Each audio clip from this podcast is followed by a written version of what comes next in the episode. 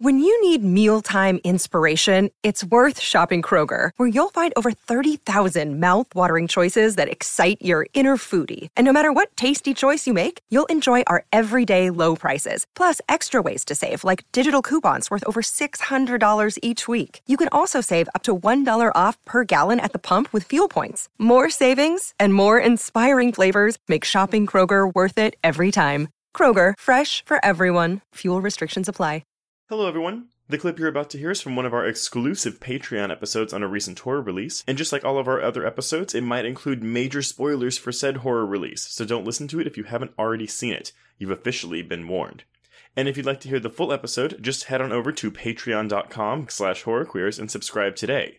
Without further ado, here is your exclusive Patreon clip.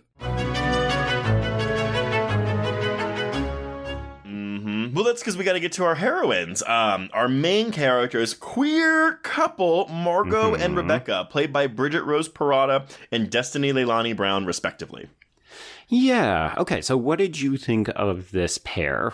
Margot is definitely all in on the ghost hunting. She's making it her everything. She's videotaping everything we learn. So, of course, that's your justification for all the found footage. But then we've got Rebecca, who is just starting a new job, which is finding basically houses to yeah. flip. And she does not seem to be interested in this ghost hunting lifestyle. No, no.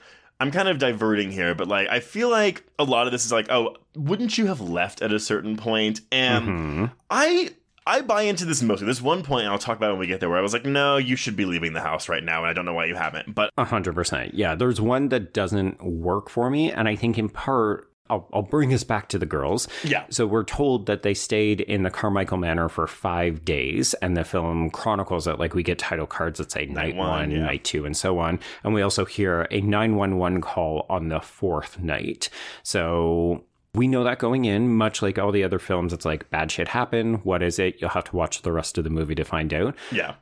I like these two and how they are gently at odds with one another. Mm-hmm. I would have liked them to feel a bit more like a real couple. Like they say that they're girlfriends, right. they say that they're shopping for the perfect foot table for the end of their bed, but they don't have a ton of chemistry. They definitely barely touch each other. Like it's not a lot of intimacy. Right. And one of the things that frustrated me over the course of the film was that every time we get to a source of tension in their relationship where we could further the characters and not just the scares, mm. that's usually where we say, Can you turn off the camera? Like, or, or just oh, go yeah. to another room. and I was like, Really? It, it, it felt a little lip servicey in Right. Like, like, like Cognetti's like, oh, no one cares about this human drama, so let's just skip past this. We, we know that they talked about it, they had the conversation. Mm-hmm. We're just not going to show it to you because we have scares to get to. yeah. So, as much as I did like the two individual actresses and I like the idea of queer leads in this film,